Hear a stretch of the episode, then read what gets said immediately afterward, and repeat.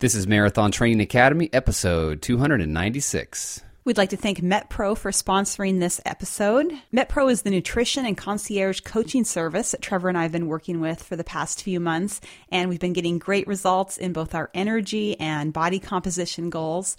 Listeners to this podcast can get a free 30 minute consultation to see what MetPro can do for you. To check it out, go over to metpro.co forward slash MTA. That's metpro.co forward slash MTA.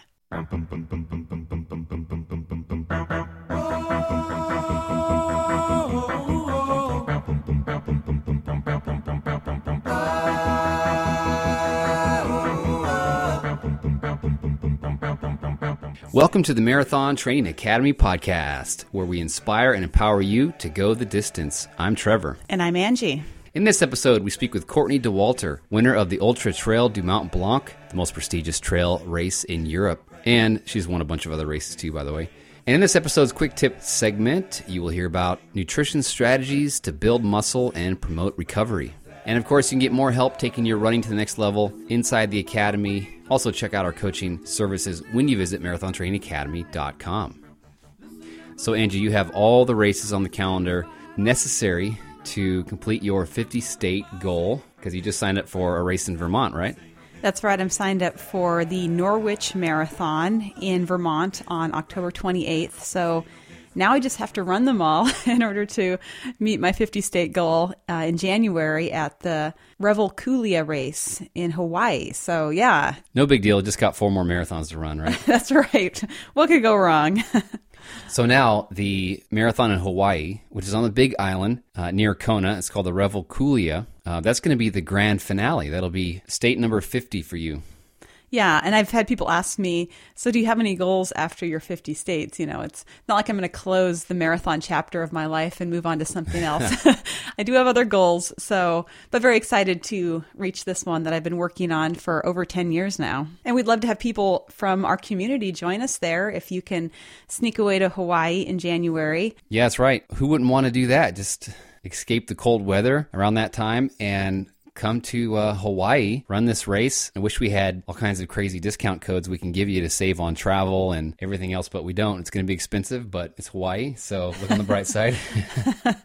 but yeah, that's what's going on here. And I'm excited to be going to my marathon in about a week, going to Austria to run the Kaiser Marathon, a race that not many people have heard of outside of Austria, but it's going to be great. It's in the Alps. It's going to be tough, but I'm really looking forward to it. And speaking of tough, you guys are really going to enjoy our guest today, Courtney Dauwalter. She is such an amazing runner. In fact, this is the lady who is sometimes just outright winning races, beating all the guys. And it really shows you that when it comes to long distance running, the differences between men and women get a lot slimmer, you know, compared to like shorter distances. I was just researching right before we jumped on the podcast, Angie, that the fastest female mile is like a 412 whereas men have already you know gone way below four. I think the fastest mile was run by this Moroccan guy in like three forty three. So there's kind of a disparity there. But when you look at marathon times, Paula Radcliffe has run in two fifteen. If you look at ultras now, um, ladies like Courtney are sometimes just winning outright or just finishing like second place overall. This is quite something. Yeah, she's been somebody I've admired for a long time. So it was really super exciting to be able to have a conversation with her and just kind of dig into what makes her tick and all the things that she's accomplished. Before we get into that, we'd like to give some shout outs here to folks in the community just challenging themselves and reaching new milestones in their running. So, Angie, what do you got for us? Yeah, this note comes from Brody in the Academy. He says, Hey, all, I'm a newish face here, and I'm excited to say I just finished my first half marathon, the Montgomery County, Maryland Parks half, this weekend with a time of around two hours and 20 minutes. I'm still a bit overwhelmed by it all. Thank you, Angie and Trevor. Truly the People's Marathon Podcast. All right. Well, big congrats, Brody, on conquering your first half marathon, and uh, keep up the great work. And this note comes from Tanya. She says, I only recently joined this group, but I must say how inspiring the posts are. Thanks for sharing all your accomplishments and challenges. I ran a half marathon in Bozeman, Montana in two hours and six minutes. It wasn't my best time, but I felt so good with knowing how to fuel properly thanks to MTA. I'm hoping to build on this for an upcoming first marathon. My son did the full marathon in three hours and 20 minutes and took first in his age group too.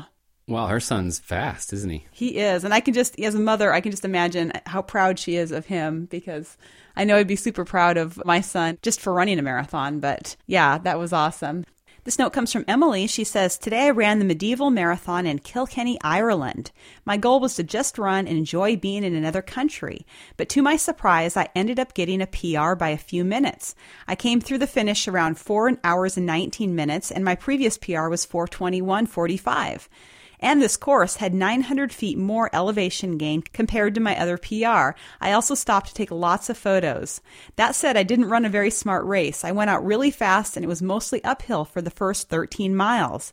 By the time I reached halfway, I was losing steam. I spent the second half of the race in the pain cave, but I couldn't help but revel in the fact that I was running in a most beautiful country. I have to again give thanks once again to MTA and MTA coach Chris for getting me inspired and all trained up to PR, even when I wasn't having the best day. That's awesome. Well, imagine what you can do on a flat course on a good day. Congrats on the PR, Emily, 419.15. That's a great time. So awesome to hear. Of course, Coach Chris is uh, Chris Gallaty, who we've had on the podcast, and he's been on our coaching team here for a little while now. And we've got 10 coaches on the team helping runners of all levels train up for their running goals, whether it's to run their first marathon, first half, or to set a PR, qualify for Boston, train for an ultra. So, yeah, always love to hear these reports and helping people make the dream come true. That's right. And speaking of dreams come true, we got a note from Bill. He says, I'm so thrilled to be officially accepted this morning for a Patriots Day rendezvous in Boston for 2020. It will be my first time at the Boston Marathon. Five years ago, I would not have believed I could even walk a marathon. Overcoming our self limiting beliefs is a great opportunity for each of us. MTA Coach Dom helped get me to where I needed to be. I'm looking forward to this new adventure. Wow, so Bill must have qualified by over five minutes. That's right. Yeah. The people who are still waiting to hear are those who had a chance to apply this week who qualified by less than five minutes. So definitely there'll probably be a lot of people with bated breath. well, it seems like they're making it harder and harder to get in, though, because of the demand. That's right. They just recently took another five minutes off of people's qualifying time. So definitely makes it more challenging. But hopefully, with it being more demanding, that you qualify and you have a better chance of getting in. So I don't know. You know, I can see it from different people's perspectives. Yeah. Well, congrats, Bill, on getting in. It's great to see your progress. And here's to a successful build up to uh, the Boston Marathon 2020. All right. Well, congrats to everyone out there taking action in your health and life. It's great to be on this running journey with you. We know you're going to enjoy this conversation with Courtney Dauwalter. Before we play that for you, we'd like to thank Tiger Balm Active for sponsoring this episode. It's perfect for those hard to reach areas, those muscles that get sore. They make something called the Tiger Balm Active Muscle Spray. You can spray it on areas like your back that are sometimes neglected. It's great for after workouts. They also make the Tiger Balm Active Muscle Rub for pre workouts to get your muscles nice and warm. And then they have something called their muscle gel, which is great for post workouts in easy to reach areas. Yeah, we know that pushing outside your comfort zone does require some discomfort. And so Tiger Balm Active is there to help your muscles feel a little bit better after those tough workouts. You can grab your Tiger Balm Active products, their muscle rub, muscle gel, and muscle spray by heading to a local Rite Aid, Walgreens, or CVS store. That's Tiger Balm Active over at Rite Aid, Walgreens, or CVS. All right, we are really excited about the guest on this episode. Courtney Dauwalter was just recently the first place female finisher at the UTMB the Ultra Trail du Mont Blanc, which is a mountain trail race in the Alps that draws the top talent from around the world. It is like the, the Super Bowl of ultra running over in Europe. As you're going to hear, she hasn't been doing this really that long, this referring to running ultra marathons. But uh, this lady has been on an absolute winning streak. If you look at her stats, uh, it's just amazing. I mean, she's often the first place female finisher, and sometimes she beats the first place guy by, you know, 30 minutes to an hour. We were curious, you know, just to see kind of what makes her tick, what's the secrets to her success. I don't know, Angie, that it's that easy to distill down. I mean, as you guys are going to hear, she's just a super positive person and just loves doing this. I think maybe one secret to her success is just her attitude. That's right. And her ability to withstand suffering. yeah. For sure. All right. So without further ado, here's our conversation with ultra runner Courtney Dauwalter.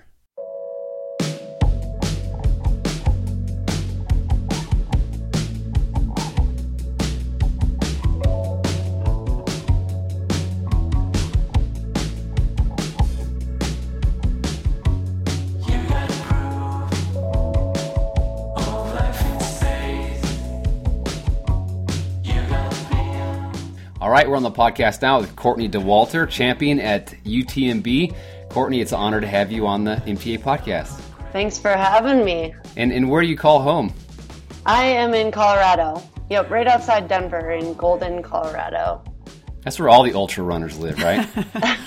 Colorado. Uh, yeah, there's quite a few in Colorado. It's got some great terrain and awesome weather, so it's hard to beat. You're just out there running up Green Mountain or somewhere and waving to your fellow ultra legends that are out there. That's awesome. Yeah. So, for those who are not familiar with you, kind of take us back to when you started running. Um, tell us what that was like, and you know how you got into the crazy world of ultra distance. Yeah. Oh boy, I don't know how far back to go, but I grew up in Minnesota, and I ran cross country and track there, um, and did some Nordic skiing, which then led me to the University of Denver, where I fell in love with Colorado and. Uh, after college, I was just wanting an outlet to train for. So I did a couple road marathons. I liked the distance, um, but I wasn't like in love necessarily with the road part of it. And I happened to stumble across a 50K on trails, which is 31 miles. So I figured I might as well try it. And it kind of has just snowballed from there yeah, now I keep looking for the longer distances. and this has been fairly recent. I mean, I think I read that you did your first ultra maybe in 2011. So all of yep, this has kind of happened in the last eight years. yeah, yeah, it's been a fun ride. When you did that first 50K, I mean, were there times during it when you thought, this is awful, this is magical? I mean, did it kind of shift your mentality and then kind of help you focus more on trails and stuff like that? Uh, I remember thinking it was really cool to be winding around these woods on trails all day, and the atmosphere was just really welcoming. I had no idea what I was doing. You know, I was still in like my Asics road shoes and just jumped right in, and I found it to be so lovely. Like the people and the atmosphere and the trails, and um, moving that far with my feet was intriguing.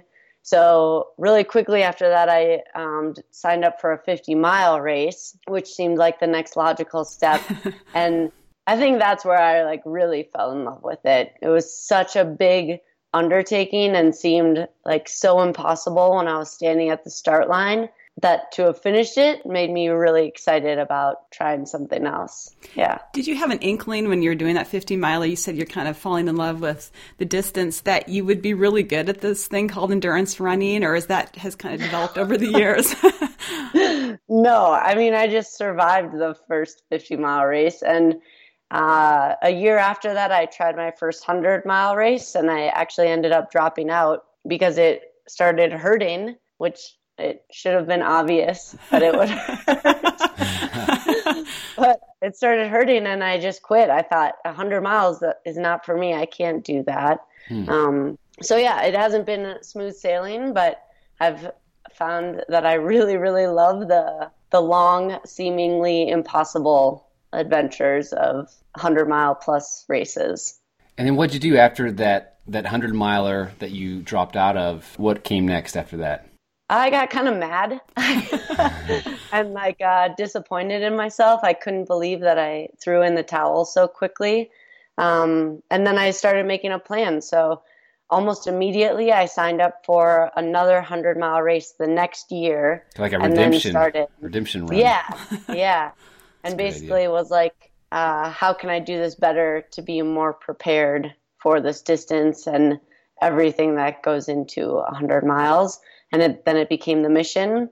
And the next year, when I did one, when I started it, there was no even inkling or a tiny hint in my head that I would get to drop if it got hard. I was like, no matter what, if you're crawling on all fours, you're finishing this thing hmm. because you got to finish what you start this time. You didn't want to go back to the feeling of the previous 100 miler. Um, yeah, because it, yeah. it, does hurt in the moment, but you know it hurts way longer if you feel like you haven't lived up to your potential.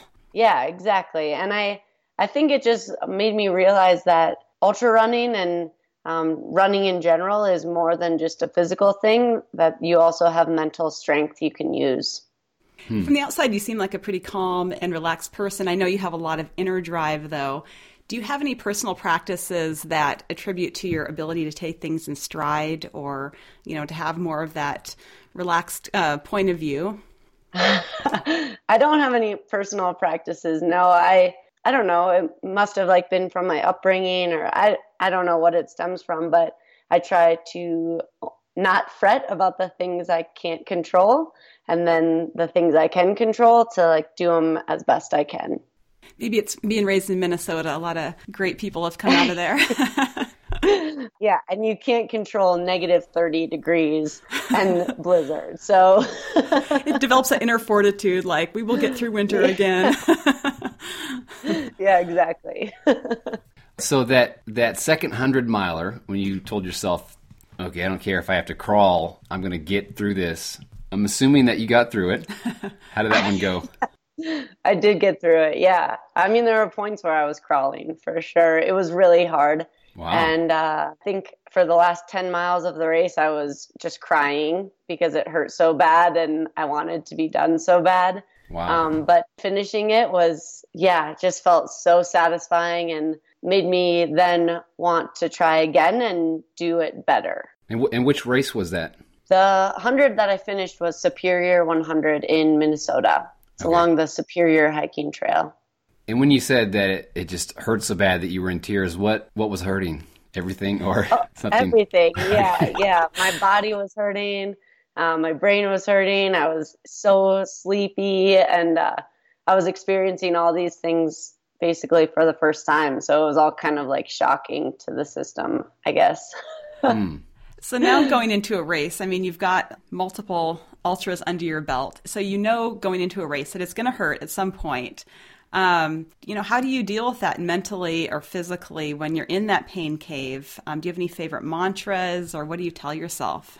Yeah, uh, going into races now, I I know it's going to hurt, and that yeah, physically there's going to be some discomfort throughout it, but that's when the mental piece is really important, and our brains can help us overcome so much. So if we just can trick ourselves into you know believing something then oftentimes it actually translates through your body and and you keep moving just fine so a lot of times I'll just be repeating to myself that you're fine, this is fine, everything you're feeling is fine.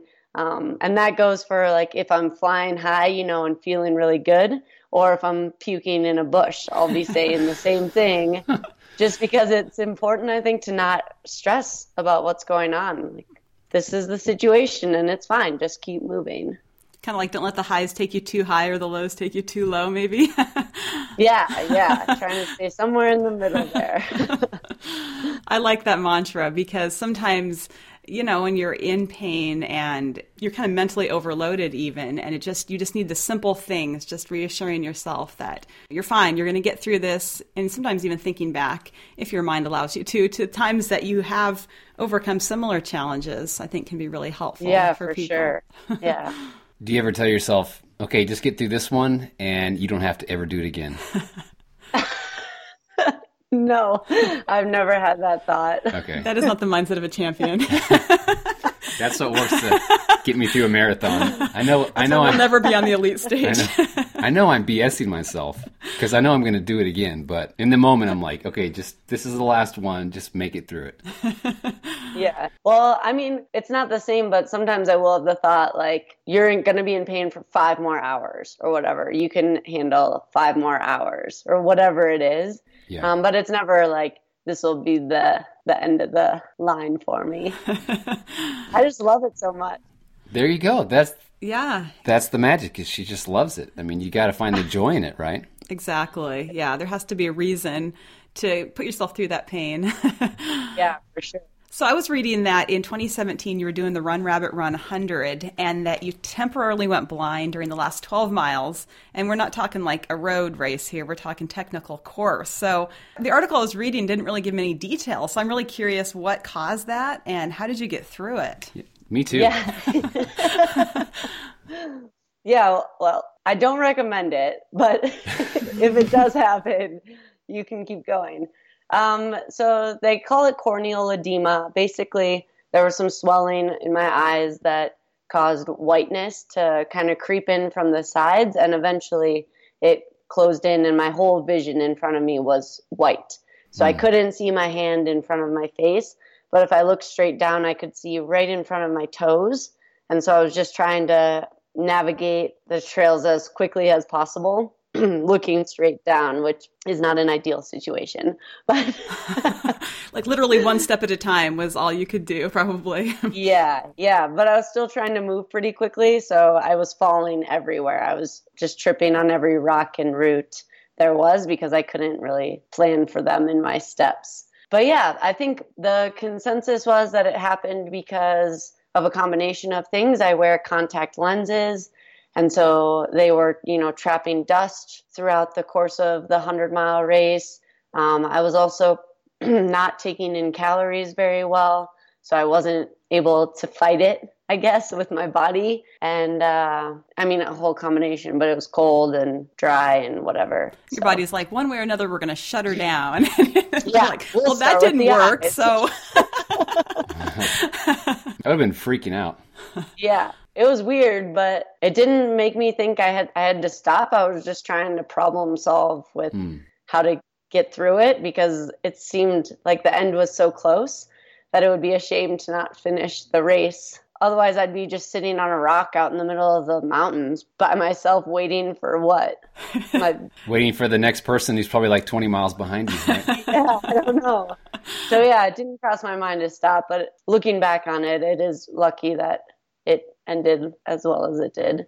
Did you end up winning that race? I did, yeah. So, has it happened since? I started to get kind of the beginning symptoms of it at um, Tahoe 200 last year, where it was like whiteness kind of creeping in on the sides. And so my crew and I just tried to get ahead of it and stop it before it closed in. I did some like really simple sugars just for the quick energy. And uh, eye drops have been recommended to keep flushing through the dirt and keeping my eyes nice and wet. And then I've been told to wear protective eyewear now during the day and the night when I race. Wow. Hmm. So a moment ago, you, you said you just love doing this. And yeah. what, what, um, what aspects of it do you love? I realize it's all sounding very crazy. no, no, you're in good company. I mean, we. Yeah. yeah, perfect. I love um, the challenge and pushing myself, and I I love like finding you know how deep in the pain cave I can go every time I race, and uh, just gathering more experiences of um, physically what's possible, but also mentally what's possible for the next challenge. I love uh, those beautiful places. I love exploring with my feet.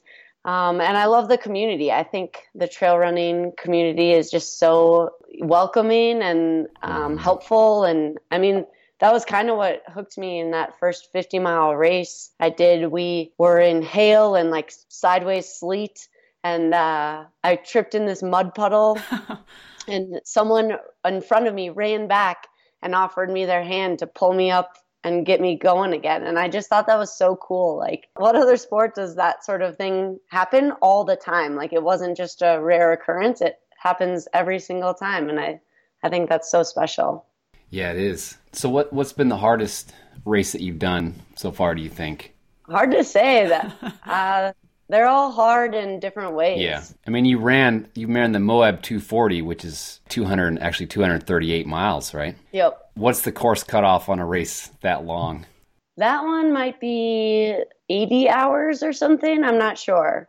So you're going. I don't remember. You're going for a couple days without sleep. yeah, for sure. Wow. Or just grabbing little amounts of sleep whenever you need it or can. Is that how you did it? Did you like take little power naps? Yeah, so that was my first uh, 200 mile race, and I didn't really have a plan, but I wanted to try to not sleep. So the whole first 36 hours, that worked fine.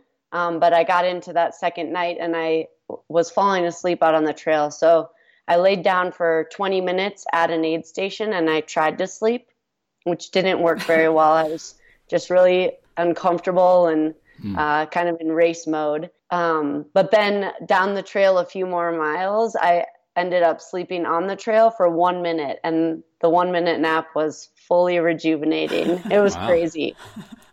so I slept or I laid down in that one for 21 minutes. What is your fueling strategy during you know multi-day events i mean do you kind of just see what feels good what you know what sounds good do you really like try to get in calories every certain number of minutes or what do you do for that I don't do anything with minutes or paying attention to it that closely. I just try to slow drip calories constantly. So it'll be like tiny bites of things or sips of things to um, keep them going in.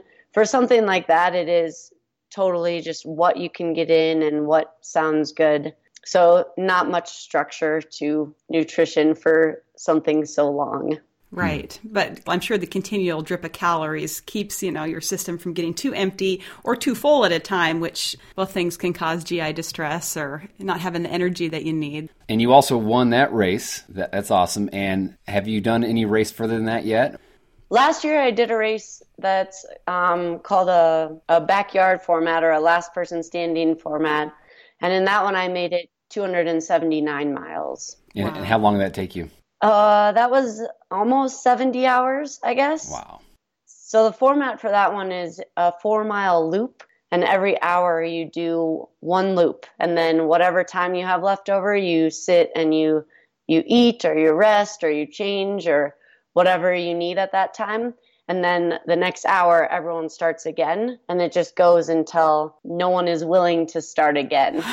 Huh, what if you don't make it around the loop in the hour? Does that disqualify you as well? Yep okay. and you're out. Mm-hmm. so you can get out by missing the cutoff or by just dropping out yourself it seems like that would be really super challenging because I know personally, not that I've done any long, long distance ultras, but like sitting down for me is the worst. like I'd rather yeah. like stay standing because if I sit, then hard it's to get like, up again. Oh. oh, I love sitting down. yeah. yeah, it's a crazy format. Last man standing. You said the loop was four miles. Uh, it's four point something, so okay. that every 24 hours it equals exactly 100 miles. So then you're kind of like looking at your competition thinking, when are they going to drop out? Yeah, you're with each other the whole time because uh, normally in trail races, everyone spreads out so much that you're kind of like out in the middle of nowhere by yourself and yeah. on this kind of solo journey. But this one, every hour you restart with everyone who's willing to do another lap. So it was cool and crazy and uh, a really fun challenge. Was there kind of some of that joking, like trash talk, like, "Oh, you don't want to do another loop, do you?" Try to get yeah, people's yeah, yeah, for sure. I was, I couldn't, I didn't do very well at the mind games. I was just like, yeah, get back on the line, do it again. but I think, I think you could have some fun with that if if you were able. Yeah, I can't imagine you doing that. You seem like such a positive person. Minnesota nice. yeah, right exactly. But maybe that was the strategy is like people look at you and like, oh, she's in such good spirits. She's going to go forever. yeah. That got in people's heads. I can't break like, her. yeah. Look how happy she is. so you have this like trademark look, the, the baggy shorts. Is that your look? What's with the baggy shorts? I'm sure everyone asks you that, right? it's it's pure comfort. I grew up uh, always preferring longer, comfier clothes. Um, and yeah, I see no reason to change. I don't need to be aerodynamic for 200 miles. It's true. For me, it's just uh, total comfort. And if I'm comfortable in what I'm wearing, then I'm not fidgeting with my clothes all the time out on the trail. And it's one less thing to to spend energy thinking about. Yeah, that's a good point. If you're feeling comfortable, then you'll be more confident and just focused on the task at hand. So, do you have lucky shorts now? I don't know, but I have some pairs that I really love. so, we have a lot of people that run trails and stuff. So, do you have any like go-to pieces of gear that you really like uh, for trail running? Yeah. Oh, so many. I uh, wear Salomon trail shoes, and I think those are fantastic. And I think a big uh, discovery for me was keeping my feet happy. Um, so I used to get tons of blisters and have real problems with my feet during the longer events, but I've been doing a combination of squirrel's nut butter which is like an anti-chafe, um, and then in Injinji socks, so the toe socks, and that combination on my feet for every race. Now, I mean, 279 miles, I had zero blisters or hot spots. So, so do you coat your whole feet with the squirrel's nut butter, pretty much, just yes, like grease so them down? Much of it. yeah. like slide on that toe sock. yeah, exactly. what about hydration vest? Yeah, I use a Salomon hydration vest, so it has Okay. the bottles in the front, um, which currently I prefer to the bladder in the back. I just like how it, it sits on the front versus like a weight, making your back really sweaty. right, exactly. So let's talk about the Ultra Marathon du Mont Blanc. Uh, this is. Nice pronunciation. oh, thank you. I think you practiced. This is like this is a big deal. This is like the most prestigious ultra race in Europe. It's 106 miles around Mont Blanc, which is a very large mountain in France, um, but it also spreads into Italy and Switzerland. So the race starts in Chamonix in France, and you make a loop that takes you into Italy, into Switzerland, and then back into France. It's got to be just so stunningly beautiful there in the Alps. Oh, it's so beautiful. Yeah. And people hike it. It- Yeah, but it takes them like 11 days to hike. And you guys are running this in like 20 hours, but it takes people 11 days to hike the Trail du Mont Blanc, right? I mean, depending, I guess, on how many stops you make for wine and cheese. But That's my new bucket list thing right there. the wine and cheese part. yeah. Yeah, hike the whole Yeah. thing. Oh, it's so beautiful. It has it's 33,000 feet of climbing in the 106 miles, which is a lot. Like Yeah. it's basically just up and then down, up and down. So not too many flat sections. Is this an ultra that you have to qualify to get into? Yep, you um, have to do some different qualifying races, and then you put in a lottery to try and get drawn. But still, on the start line for the 100 mile distance, there were over 2,000 runners. So Wow. it's quite large. Yeah. That's probably one of the biggest ultras in the world then. I think there's some that are a little bit bigger, but this is a big one. So how long does it take before it narrows into like more single track stuff? I mean, with a field that big, you know, you don't want it to be single track right away or you're going to be tripping over people. Yeah. yeah, for sure. There were definitely a couple miles. I don't remember exactly, but the first maybe three or four miles were um, a wider kind of dirt path. How many days or weeks before the race did you get there to kind of get acclimated and study the course and all those things that the, the champions do? I got to town on Tuesday and the race started on Friday. So I didn't do that very well. No. There's information out there, so the profile I could uh, look at and, you know, different course reports from different sections. But in an ideal world, yeah, I would have gotten there earlier and I would have gone out and trained on the course some, but the situation was that I couldn't get there any earlier. And so it was one of those things that I couldn't control. And so it was uh, just not worrying about it. The trail is going to do what it does, and I'm going to just keep going as efficiently as I can until the finish line. So, how did you race it? Did you kind of push the lead, or did you kind of hang back and wait for your moment? Or Uh, I just gauged off of internal effort and how it felt and didn't worry about where in the field that put me. okay, Yeah, basically the whole time it was just this is what feels sustainable, so I'll hold it here and let's see what happens. just kind of listening to your body instead of just looking at your watch. Yeah, I'm not a I'm not big on looking at my watch. I think I, over the years I've gotten a pretty good gauge on on what's going on and where on my like effort level I'm sitting at at a current part. So uh, based off of that, I try and just hold her steady.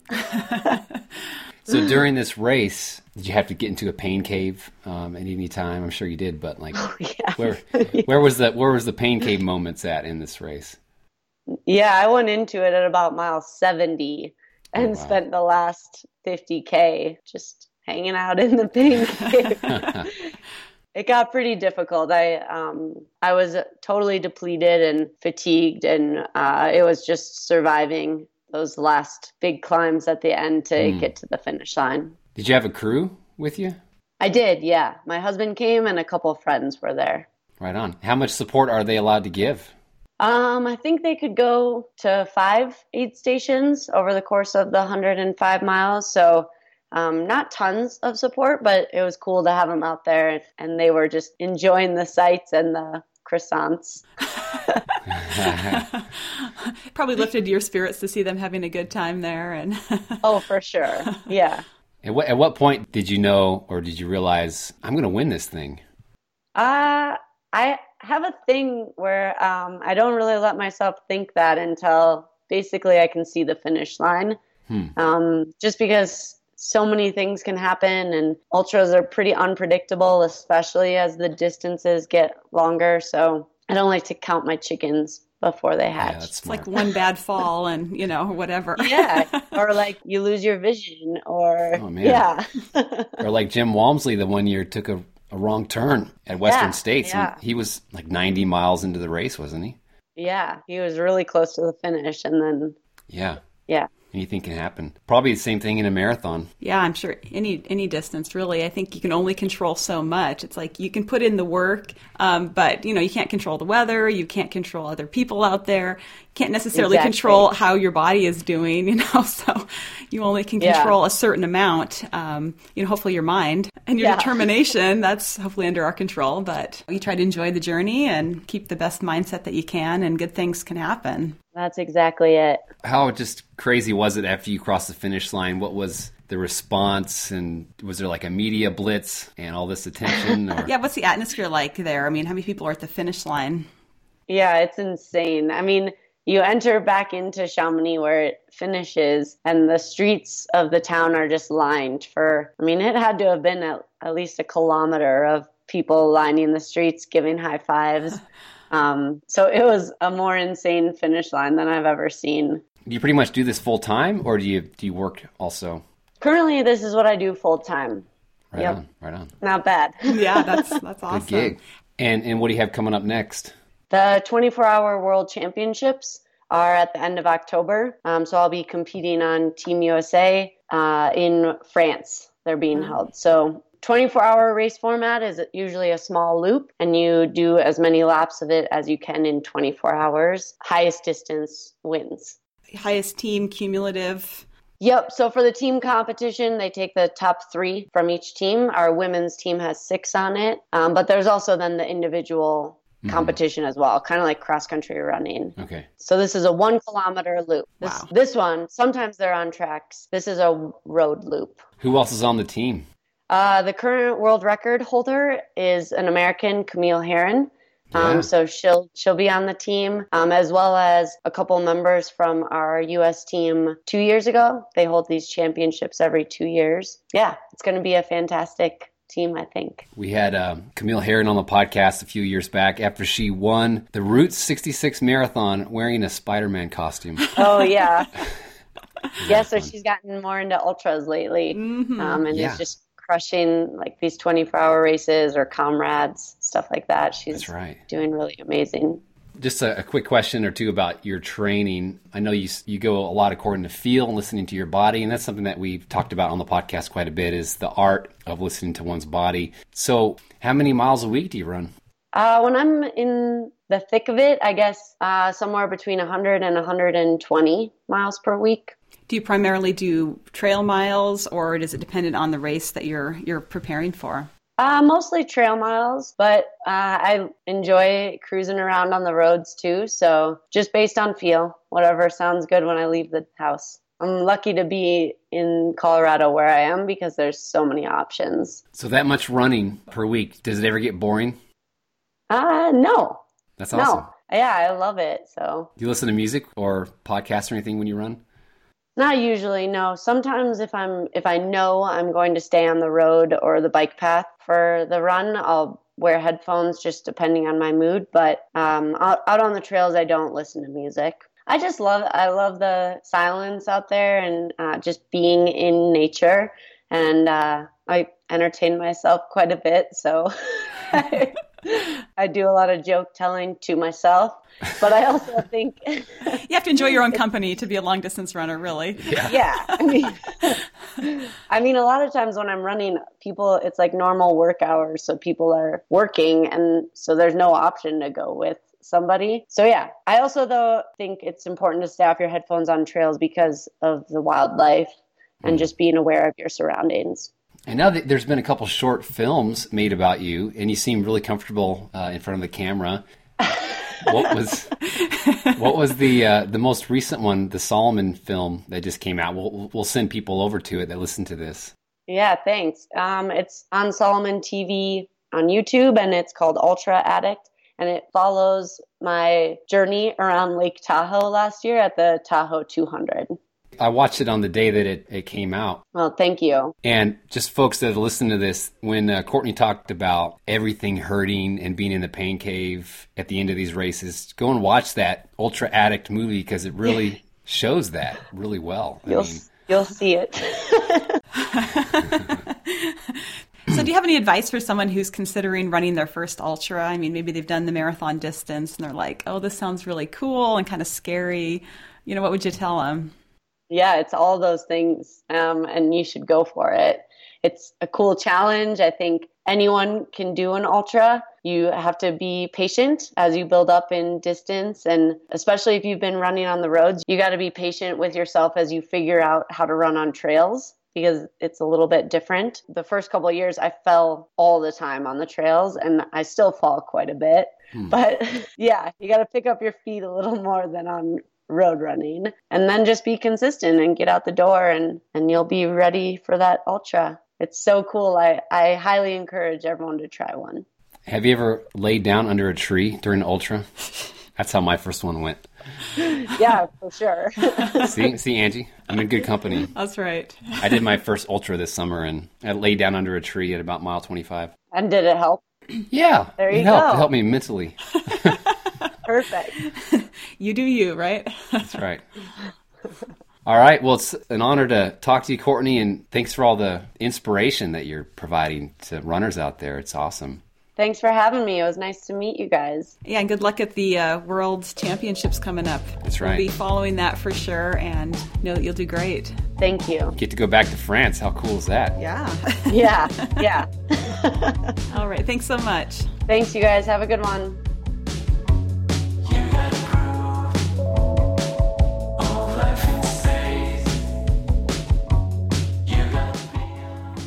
All right. Well, I hope you enjoyed that conversation with Courtney. And you can go over to YouTube and still watch the video that we referred to. Also link to it uh, in the show notes. It's called Ultra Addict. It's about this 200 mile ultra run around Lake Tahoe, which is a beautiful area. I used to go and ski there when I was a kid. And Courtney uh, was the second place overall finisher. There was one man who finished ahead of her, and he was only like 30 minutes ahead of her, but she actually led the race for most of the time. But really, you could see the pain cave that she put herself in or the race put her in, but it's good stuff. Yeah, definitely very inspirational. And just talking with Courtney and hearing her perspective on pain reminded me of a great quote from author and runner Haruki Murakami on his book, What I Think About When I Think About Running. Just kind of a more of a thoughtful book about running um, for those who haven't read it. Uh, he says, Pain is inevitable. Suffering is optional. Say you're running and you think, man, this hurts. I can't take it anymore. The hurt part is the unavoidable reality, but whether or not you can stand anymore is up to the runner himself. Wow. And you could put Courtney's picture right there because she goes deep into the pain cave and she's just decided that she can take it. You know, she can stand as much as the race is going to dish out. Yeah, exactly. I mean, we could all learn from that. Even if you never plan on running an ultra marathon, you just think it's way beyond you, it's crazy. You know, we all get in pain caves in marathons. I mean, I, I certainly do. And the type of mindset that Courtney embodies and other runners like her is just, it's helpful to me as a mortal, a mere mortal. That's right. to remember that stuff when I'm going through my pain cave. All right, well, now we want to tackle a question about nutrition strategies for building muscle and promoting recovery. You know that nutrition is an important component of marathon training. And joining us now on the podcast is going to be Angelo Poli, who is a metabolism expert, and he's the founder of MetPro, which is a company we've been working with. And we had Angelo on the podcast for a whole episode back in December. He talked about how the body's metabolism works, how to get it firing up again. It was one of our most popular episodes. And so we are excited to have him back to uh, handle this question. He's just a really gracious guy, very knowledgeable. And MetPro's legit, man. I mean, this is a program that, Angie, you've been seeing amazing results with. Yeah, I just can't say enough good about what MetPro has done for my fitness, um, getting my nutrition dialed in, and of course, being able to lose fat, which was was something that I had felt stuck with for a couple years. I didn't know anybody that exercised as much as you did. I mean, you were always faithful. I mean, you love to exercise. It's like in your DNA. And I love to eat healthy too. So it's yeah. not like I was, you know, like going to the McDonald's drive through 24 7. But your metabolism was broken. Yeah, and I had a hormonal imbalance and needed to get things back on track, but I honestly was at a loss, could not do it myself, even though I'm the type of person who likes to do things myself. So when MetPro came along and we started working with a nutrition coach, I was very skeptical. It was like, okay, you know, I'll try it, I'll get I'll do my best, but I don't really think this is going to work. I remember that. It was right before Thanksgiving, and I'm like, this is not even going to work, and it's going to ruin my whole holidays. I'm like, just give it a try. I think these people really know what they're talking about. so, months later, I can say they definitely know what they're talking about. I've lost 31 pounds. My marathon times have dropped. I feel amazing. So, you look amazing. Thank you. But anyway, we are 100% behind what they're doing, helping people every day uh, to get their nutrition dialed in so people can start feeling like themselves again. And you can tell Angelo is a real teacher at heart. So we're excited to have him join us to answer this question Are there strategies for building muscle and promoting recovery? All right, now we're on the line with Angelo Poli from MetPro. Angelo, how are you doing today? I'm doing great, Trevor. Thanks for having me. So glad we can have you on to answer this question. Are there specific dietary strategies for building muscle and supporting recovery? There are. so I thought you would say that. so I've got good news and bad news. Um, so the good news is there are principles and very, very specific strategies that will force your body to adapt the way that you want. Um, the bad news is it isn't simple to identify the exact spot for each person. There's not a one size fits all. And so, what we do at MetPro is we put people on a baseline, or sometimes we refer to them as benchmark meal plans. And um, and you can do a simple, a stripped down version of this even at home. What, what that is is basically having a set routine and then comparing your results against it. And what you're going to find is that no two people are alike. Some people require more fuel to add muscle. They simply need more carbohydrates, they need more protein. Other people and your body type plays, you know, big uh, weighs heavily into this equation. Uh, may not need as many calories to still be able to add lean mass. But you're going to be able to identify that if you log and track and know what you're taking in. So probably, uh, uh, I'm, and I'm going to give you a few tips on this, but the very top of that hierarchy is going to be evaluating what you're currently doing so that way you can identify whether you need to increase or decrease. So you get that baseline, right? get that baseline okay. and that that tells us so much some people come into it eating a lot more some people are already have been dieting or have just lost a bunch of weight and so what their needs to add lean mass are different. Within that, now here's the principles that are across the board going to apply to everyone. So what we're talking about is proteins and carbs. So proteins, as most people are familiar with, are the building blocks. That's what's going to actually help you synthesize new lean mass in your in your body. But carbohydrates are a little more misunderstood. Carbohydrates are actually the energy or fuel that you're going to use to replenish, restock your muscle energy reserves. So, if you're doing a lot of training, whether it's resistance training or a combination of resistance training and running, you're going to deplete those reserves in the form of glucose or glycogen stores. And without carbohydrate consumption, you're not going to fully replenish. And each gram of glucose or, or, glycogen that's stored in your muscles is also buffered with a few grams of water. So it's kind of a whole package where your body gets the hydration and materials it needs to continue going. So carbohydrates are also critical proteins you can kind of spread out throughout the day and if you know the, the timing is a little off overall if you're getting enough protein on a daily and weekly basis you're going to roughly have the building blocks you need to add muscle with carbohydrates, they're going to be a little bit more time sensitive. In other words, even if you get plenty of carbs uh, in one shot, if you go, you know, seven, eight hours without getting any carbs prior to participating in uh, some strength training or an endurance event in particular, you might feel the difference. So that's where you'll want to be a little bit more particular about positioning and how you spread your carbs out. And then just for practicality, I, I do get asked this a lot from runners. How do I build muscle? Don't underestimate the importance of timing your resistance training.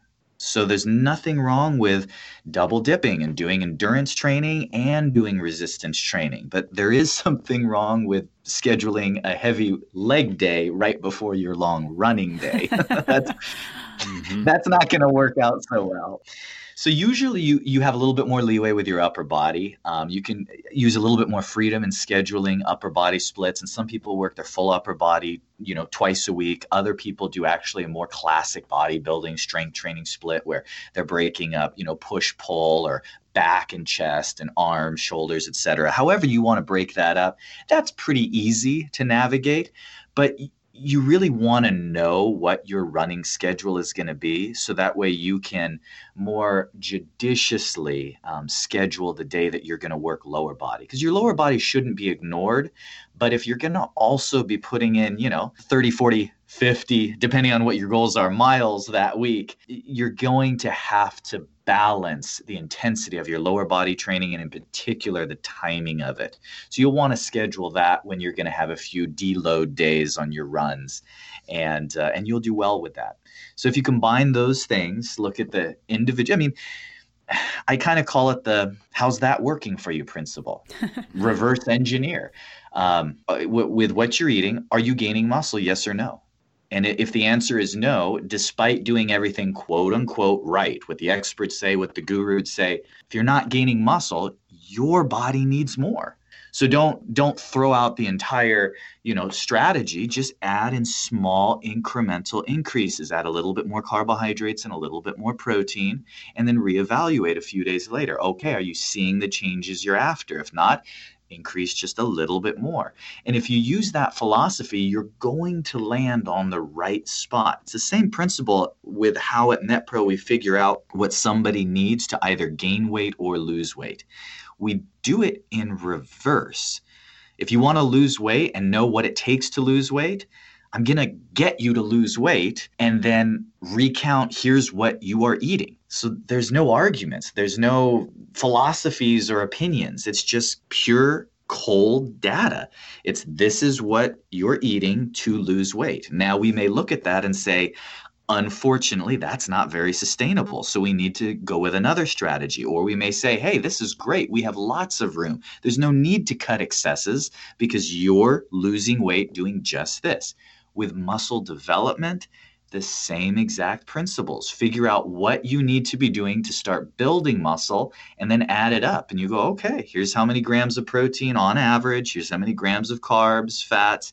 Here's how I'm spreading it out throughout the day. And remember that your body can assimilate or optimally uptake about, give or take, 30 grams of protein in one sitting. So if you have the ability to do small servings spread throughout the day, you're going to be able to utilize your protein w- with a little bit more optimization than getting it all in one big sitting. So that's just another tip uh, to implement if muscular development is part of the equation. Awesome. Well, thanks again, Angelo, for sharing and keep up the great work there at MetPro. Thanks, Trevor. All right. Well, big thanks to Angelo for joining us to help answer that question.